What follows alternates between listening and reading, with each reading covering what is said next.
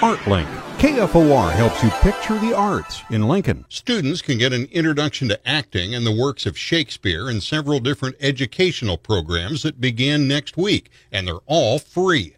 Flatwater Shakespeare Company is offering Little Bit Fierce for children kindergarten through sixth grade. They'll learn some biographical information about Shakespeare and the sonnet structure and rhyme scheme and they'll use theater exercises and writing exercises to really connect with his work. Executive Director Summer Lucas Savage says for students 7 through 12th grades, Sonnets and Songs is a two-day program with a different focus. To bring music and Shakespeare to life. It's similar to the sonnet curriculum for Little Bit Fierce, but there's a stronger focus on music and it's super intensive so these kids will be writing and creating and learning in a two day period. Both programs, she says, prepare students for performing with understanding and appreciation. How to move and really embody the language. And then we take writing exercises to connect them to the language.